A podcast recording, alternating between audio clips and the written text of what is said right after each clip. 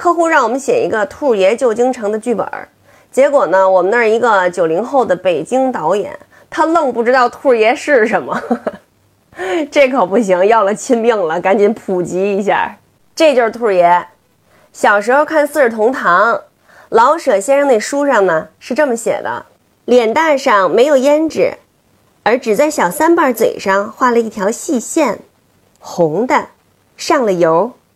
两个细长白耳朵上淡淡的描着点浅红，这样小兔的脸上就带出一种英俊的样子。这兔爷呢是坐着的，他坐在一只黑色的老虎身上，这寓意呢就是镇宅辟邪。如果要是坐在一只黄虎的身上呢，就是事业兴旺。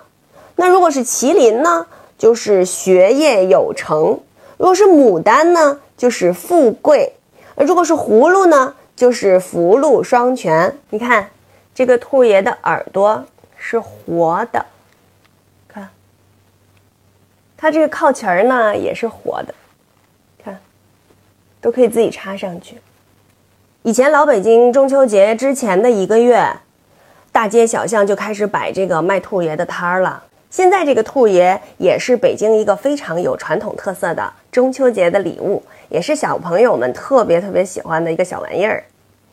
我这个兔爷呢，等到今天视频拍完了，我就要让我一个朋友带回去送给他的女儿，他马上就回老家了。希望通过这个兔爷呢，小朋友能够喜欢传统文化，能够喜欢我们北京。也希望今年的中秋节，大家都能够跟家人团圆，幸福安康。